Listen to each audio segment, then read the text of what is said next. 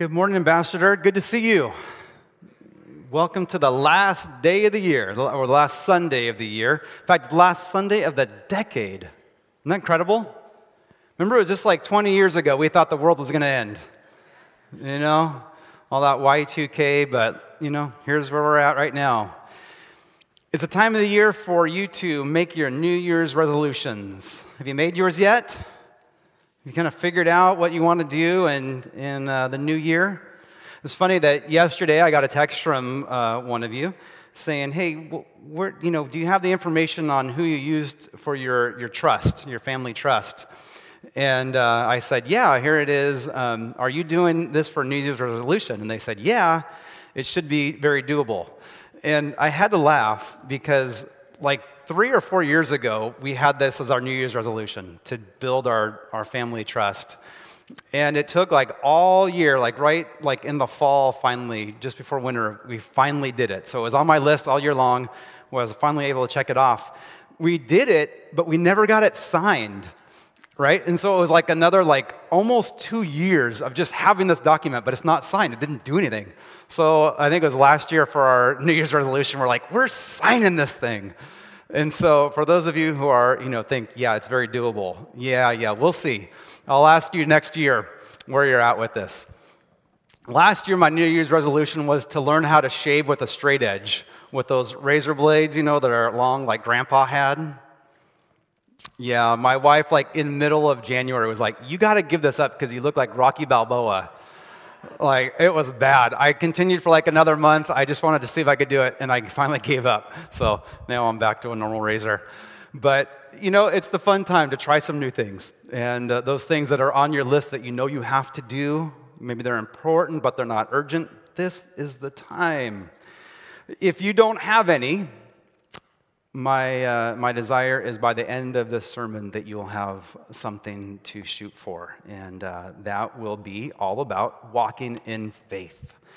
We have, we're closing out this Advent series. This whole month, we've been looking at different words of Advent, right? So we started with hope, and then joy, and love, and peace. And all of those words are important as we look at what Christmas means. And so I hope that those words meant something to you, that when Christmas came this last week that it, it provided some insight into what God has done. But now we want to finish it up with the word faith, the faith of Christmas. It's a word that's used in our normal culture. We use it in church, but we normal culture uses it as well, right?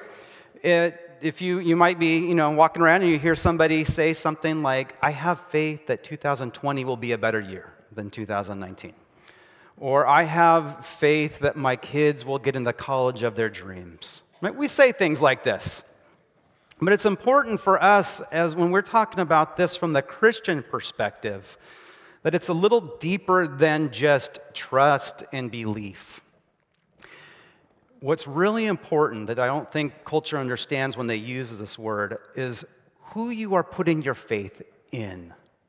Right? In normal culture, they just say, you know, I have faith that this next year will be better than the last. Well, faith in who? In what? In fate? Or something like that? Or I have faith that my kids will get into the college of their dreams. Faith in what? That in their GPA and their extracurricular activities?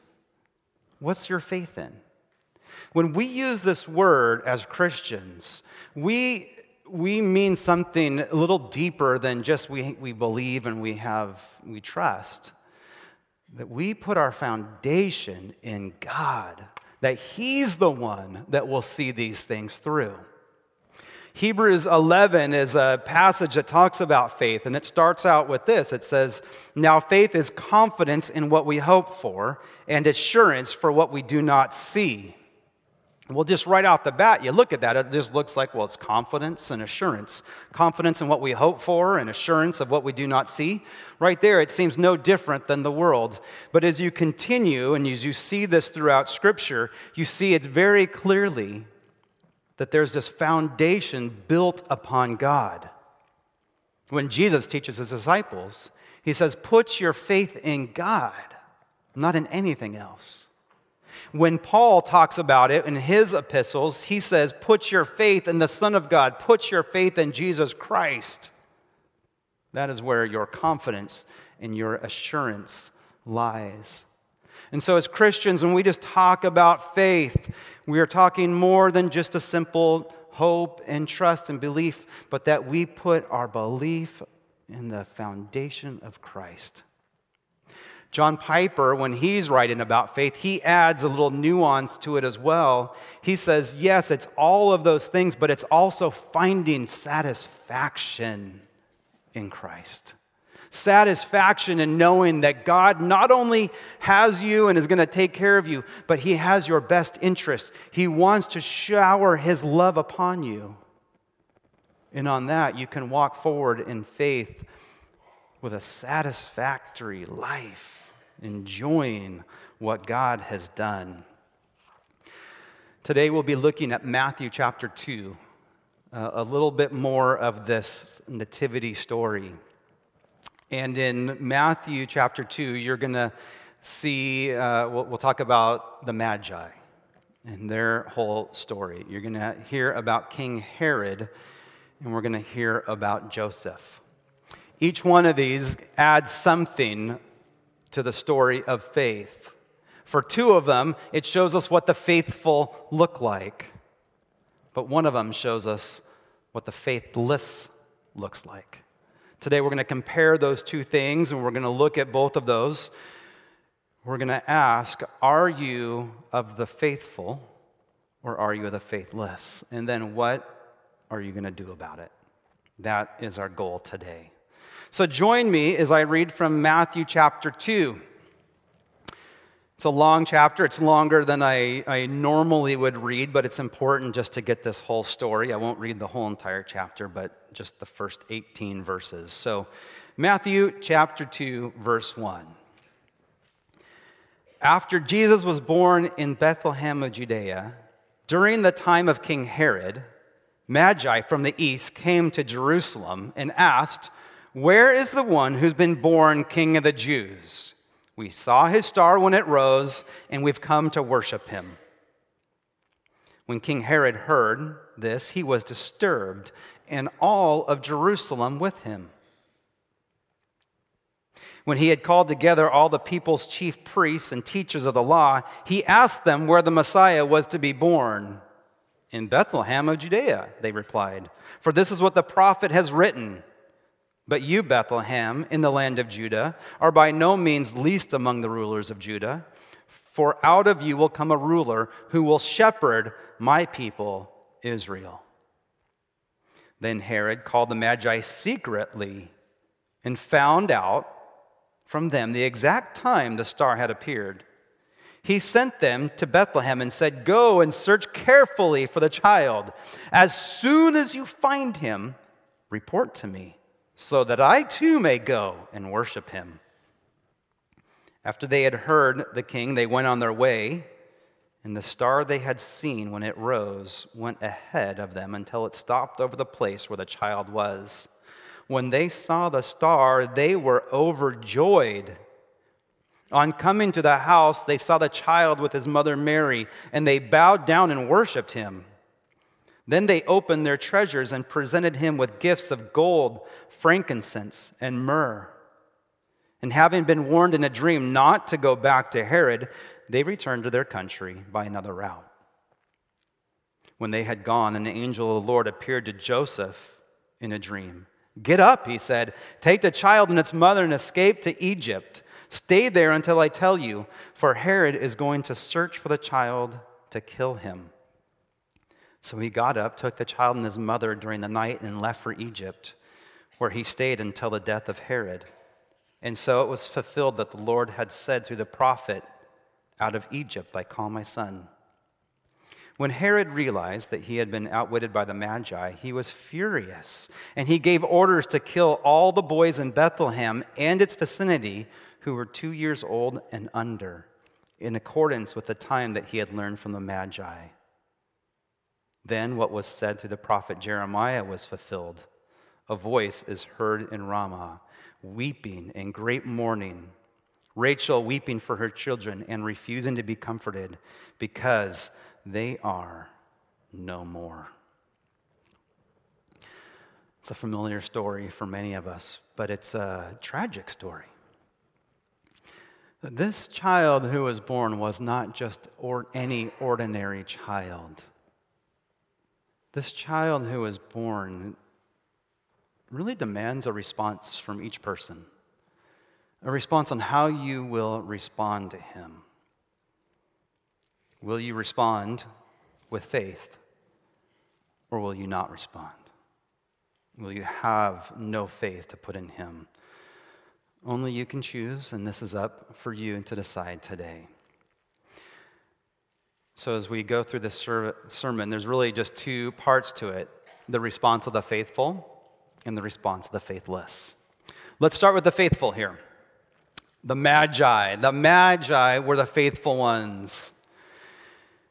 These were men who were not from the area. They were out of town, they were Gentiles.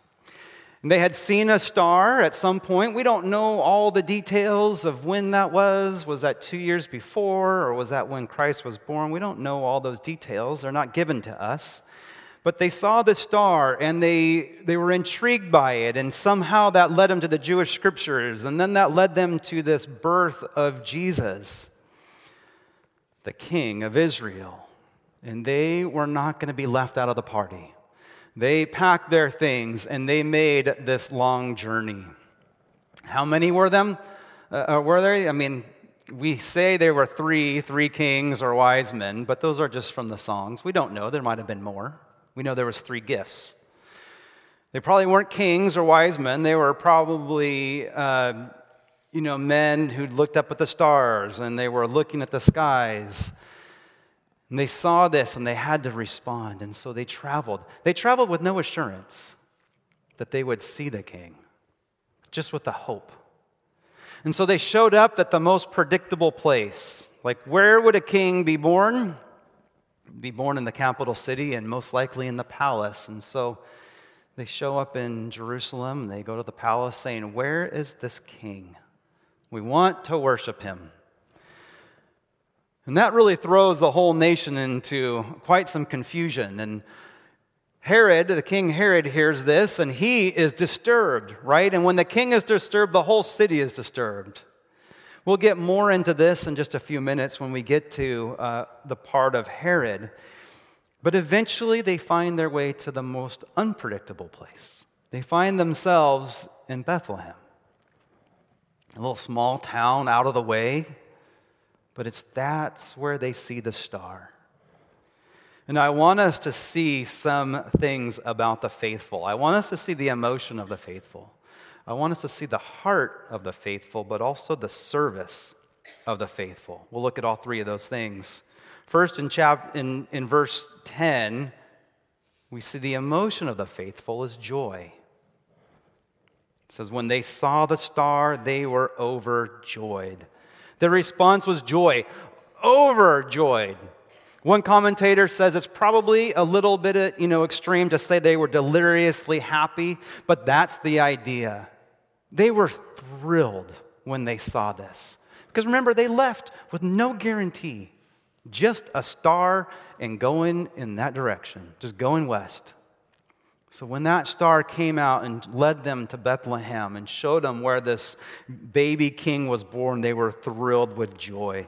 And when I think about Christmas, all the emotions and all the words that we do use, joy stands out there at the top, right? We see that everywhere. We hear it in the songs. Joy to the world. Not even happiness to the world, for the Lord is coming, but joy. Joy shows, it really captures the emotion and the heart for all believers. And so, what is the first emotion we see in the faithful? We see joy that captures our heart. But the second thing is the heart of the faithful is worship. In verse 11, it says, Come into the house, they saw the child and his mother Mary, and they bowed down and worshiped him. With joy, they began to worship. They worshiped this baby. Now, we've heard this, we've seen it in the Nativity, but I want us to stop for a minute and put yourself in Mary's shoes or Joseph's shoes. this was incredibly awkward. I'd imagine this was incredibly awkward for them to have these foreign dignitaries come and worship their son. Did you know that even the shepherds, when they came, they didn't worship Jesus? It says that they came, they reported everything to Mary. She was thrilled, you know, pondered these things in her heart, but then they left and they left glorifying God, right? But here these people from Babylon come, and they came and they worshiped Jesus right then and there. For any good Jew, this would make them uncomfortable because they've known their whole entire lives, like from the Ten Commandments do not worship anyone or anything else, only God alone. And yes, Jesus is God, but this is something that they were still putting together. They're still trying to figure out. I went back and looked at what Mary knew and what Joseph knew up till this point in this story, from what they'd heard from the shepherds and what they've heard from the angels and all that. And here's what they knew that he will be the Son of the Most High. God will give him the throne of David. He will reign over the house of Jacob forever. That he is the Holy One, the Son of God. He'll save his people from their sins. He is Emmanuel, God with us. He's the long awaited Messiah that Israel and the other prophets spoke of. So they, they knew this. They knew he was the Son of God. But I'm sure having these magi coming down and worshiping him in front of them had to be a, an awkward experience for them. True but awkward.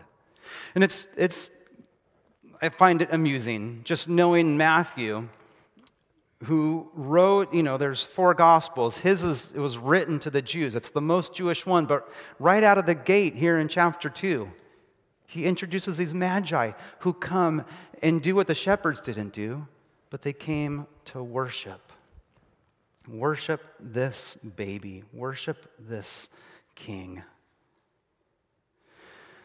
So the faithful are men and women who are filled with joy, but we are also men and women who are worshipers. That is what we do. These are one of the things that define us. We worship publicly like this. We come, we gather weekly to worship together. We worship in places like our small group. We worship with our friends. We worship privately. We worship in the morning, in the afternoon, in the evening. We worship with music. We worship by reading the scriptures. We worship through prayer. We worship through sharing our faith and evangelism. This is what worshipers do. This is who we are. This is our heart. The emotions of the faithful is joy. The heart of the faithful is worship. But look at the next thing that they do the service of the faithful. What's the service of the faithful? Is giving gifts, giving humble gifts and sacrificing. verse 11, it says, it continues that they opened their treasures and they presented him with gifts of gold, frankincense, and myrrh. For the Magi, they sacrificed by giving these elaborate gifts of gold, frankincense, and myrrh. Throughout uh, time, many people have commented on what these gifts mean.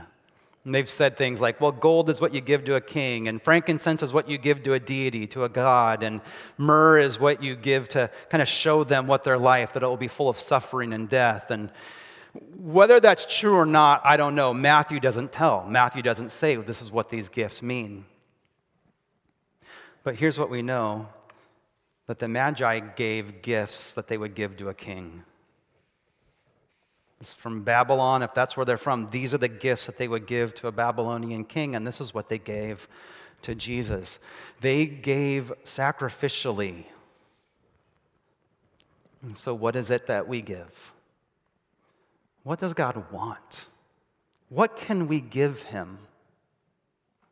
If we flip through the Old Testament, we see real specifically what we would do for worship and what they were to bring and what they were to sacrifice. But when you come to the New Testament, you look and it doesn't, doesn't give a lot of um, specific ideas.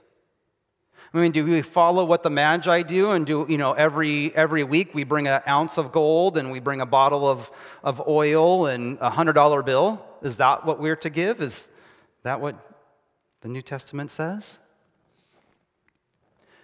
Well, when we look at it, it's real vague. It just says, give cheerfully, give generously. But more than any of that, it says, this is what God wants. He wants a humble heart. He wants worshipers. He says, I want you to worship me in spirit and in truth. So, more important than what we give is the heart that we give it. And this is the whole, you know, order of operations. My daughter's in, in seventh grade, and I was kind of looking at some of the stuff they're doing, and one of the things that they're talking about is the order of operations. That, you know, in math, there's a, a certain order you have to do it. And we do this all through life. How many of you are wearing shoes and socks today? How many of you put on your socks first and then you put on your shoe on top of that? Right? Did anybody put on their shoe and then slap their sock on top of that? You would look ridiculous. I don't think anybody did that. There's a certain order that goes first. For those of you who made your bed uh, today, good job. Uh, did you get out of bed first and then make it? You probably did. I remember when I was younger and trying to be lazy, I would like pull it up real tight and then like slide out and then, you know, try to make it make it easier that way. But there's an order. And here is it's the same thing. We see the same thing, the same order. Before we give the gift, we worship. God wants the heart first and then to give out of that. But so many people get it wrong. They just say, well, I'm just going to give and then I'll worship. But the problem is they give and they give and they give and then they get grumpy that God hasn't given back to them. Or he's just asking for money. That's all he wants is my money, money, money, money. He doesn't want your money. He wants your heart. So instead, we are to give him our heart. We are to be worshipers. And then, out of a heart that's full of joy, that has understood what he has given, the sacrifice that he has made, the eternal sacrifice that he's given us, then we give joyfully. And just give out of your heart. Each one of you will give something different. But the faithful people that are people that are full with the emotion of joy, that worship and that give and give back give to him. This is what he desires. This is what the faithful are to do.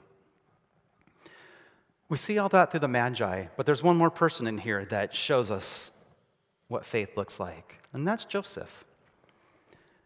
And don't pass by this too quickly. Again, we've heard the story. We know what happens. He gets a dream. He says, Get out of here, go to Egypt. So he gets up and he goes to Egypt. But think about that how much faith that really takes.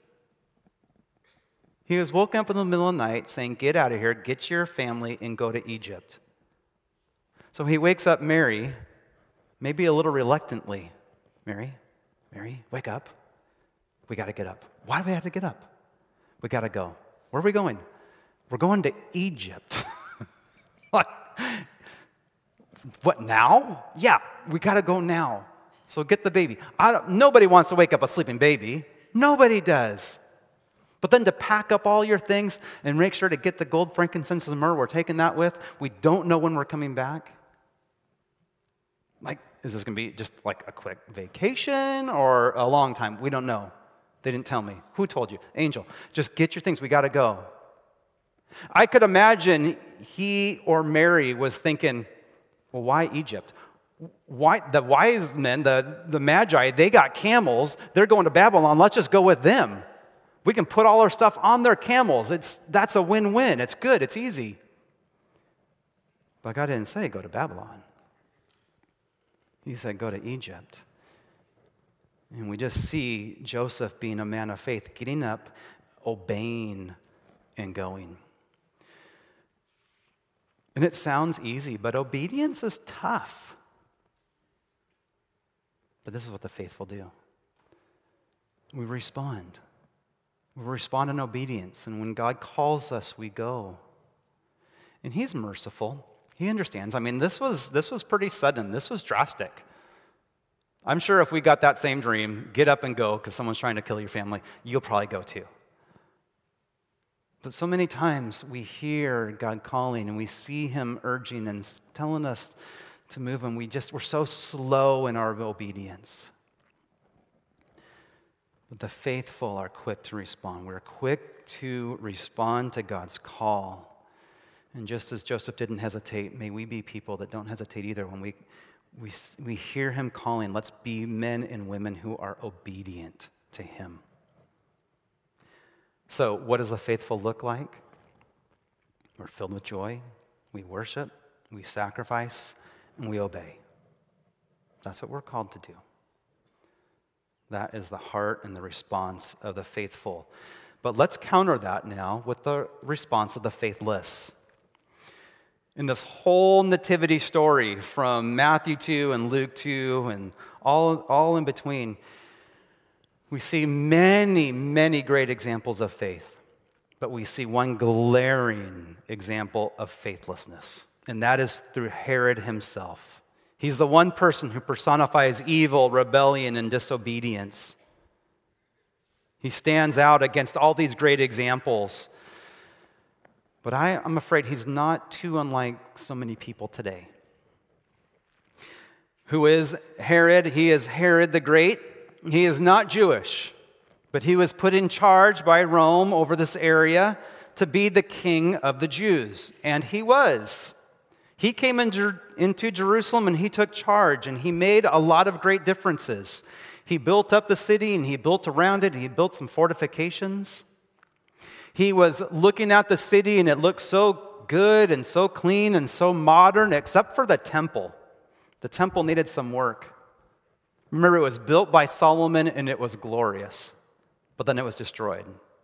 Then Ezra and Nehemiah and those guys, they built it back up. But it still was just kind of old and tired looking. And so Herod said, We're fixing this thing, we're fixing this temple. And so he spent 60 years. I mean, he died way before that, but for 60 years, this temple was being rebuilt. It was finally done. It stood for eight years, and then it was destroyed in AD 70. But this was one of his crowning achievements to bring this glory back into this temple, which he did. He also established this new um, religious uh, kind of authority, which was the chief priests. If you read the Old Testament, we don't see chief priests. When you read the New Testament, when you get to Jesus and his new, you know, his life, we see all the story about the chief priests. Well, that came from Herod the Great he said, if I am going to control these people, if I'm going to rule over them, I got to understand their religion. And so he created this whole class of chief priests that would be very instrumental and important that he would have really close access to. And so he did a lot of great things, but he was not a good person. Like I said, he called himself King of the Jews, so you could imagine his surprise or the whole irony when the Magi show up and say, We're looking for the, the baby born king of the Jews. And he's kind of like, I am king of the Jews. I'm no baby, but I'm king of the Jews. And they're like, No, no, no, that's not what we're, we're not looking for you. We're looking for the new baby that's born. And the text tells us how disturbed he was about this. And when he's disturbed, the whole city's disturbed. And so what does he do? He calls his chief priests the teachers of the law. He brings them in and says, Okay, is this news to you? Like, this is news to me. I didn't know there was this baby born who's king of the Jew. But what does the Old Testament tell us? Where is this baby going to be born? And it doesn't seem like they even had to study. It didn't even seem like they were, this was a hard question. It was kind of the softball lob, like Bethlehem. No duh. I mean, that's what Micah said, that it would be born in Bethlehem. That's what we're waiting for. So he leaves them and he calls the Magi. And, and Matthew tells us specifically that he went in secret. Why did he go in secret? Well, I think the chief priest probably knew that he was not a worshiper of God. he came to the Magi and said, Hey, just can you tell me a couple things? Like, when exactly did this star appear? I'm just curious. You know, I'd like to know. They said about two years ago. They gave him the date. And then he said, Okay, now here's what you're going to do. I want you to go find that baby. Go find that baby and, and immediately report to me so that I can worship them. I think he was probably a good actor because I think they believed him. They were like, Great, we'll do it. We'll go find him. I'm going to report back. They went back to Bethlehem. It's not that far of a journey. They went, they found the child, they worshiped him. And that night, the angel, they, this angel was busy. That, that night, the angel says, Get up and go, and don't go back to Jerusalem. Don't go back to Herod. Go home on another route. And he told Joseph, Get up and go as well. So, come morning, Herod is wondering, Where did these guys go? Bethlehem is not that big of a city. They should have been here by now. He sends reports out, reports come back saying that they've gone, they've, they took off. And in his anger, he goes to find this baby, but not to worship. Instead, he goes to destroy. He goes to kill this baby and any baby that might look like it. Any baby that's two years old or under, any boy, not only in Jerusalem, but in that vicinity. Scholars tell us, kind of given the size and all that, it could have been about 20 kids, 20 boys that were killed because he thought he could fight against God. He thought that he could fight against God and win, that he could kill the Messiah. I wonder how he spent the next two years of his life before he died if he really thought that he had won, or if he had this ache that he could not beat God. I think if he were with us today, he would tell you that. He would say, Yeah, I was fighting against God. Think he'd say that I was trying to save my throne instead of saving my life, instead of saving my soul. And that is what I think a lot of people are doing today. Maybe, you know, people outside of the church, but even inside the church. People that are still trying to save their own throne, their own kingdom, rather than give it up to the king in worship. They know Jesus. They like Jesus. They gave him a thumbs up. Someday I'm going to worship him. Worship him. Someday I'm going to get, you know, give my life to them. But for whatever reason, it hasn't happened. They haven't done it because they don't want to give up their throne. They don't want to give up their life.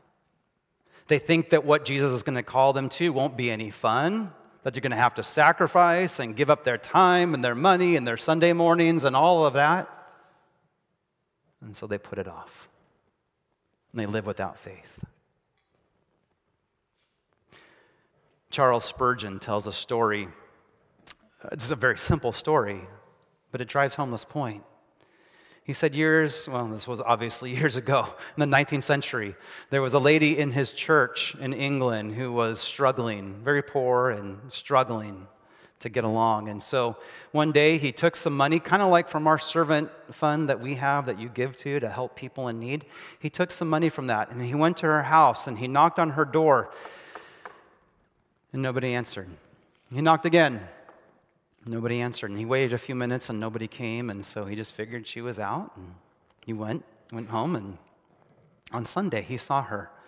And he told her, he said, Hey, I went to your house Thursday around noon, and, but you weren't there. You didn't answer. And she looked at him embarrassed, saying, Oh, I was home, and I heard you knocking, but I thought it was the man that was here to collect my rent.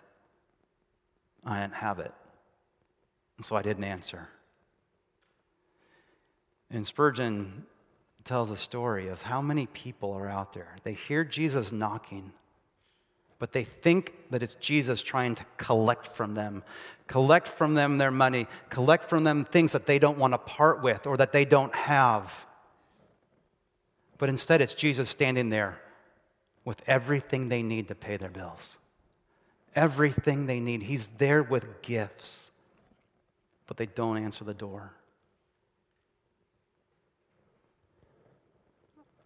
I hope that if Jesus is knocking at your heart, that you will see him for who he is, not as a bill collector, but as someone who has given you everything you need to enter into eternal life, give you everything you need to flee from the, the kingdom of darkness and enter the kingdom of light.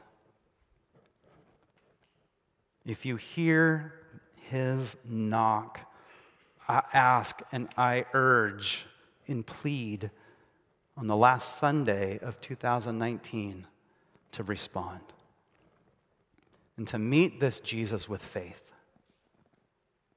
to see what he has, and to see what he has to give you, and enter into joy, and enter into worship, and give sacrifice sacrificially, and live obediently.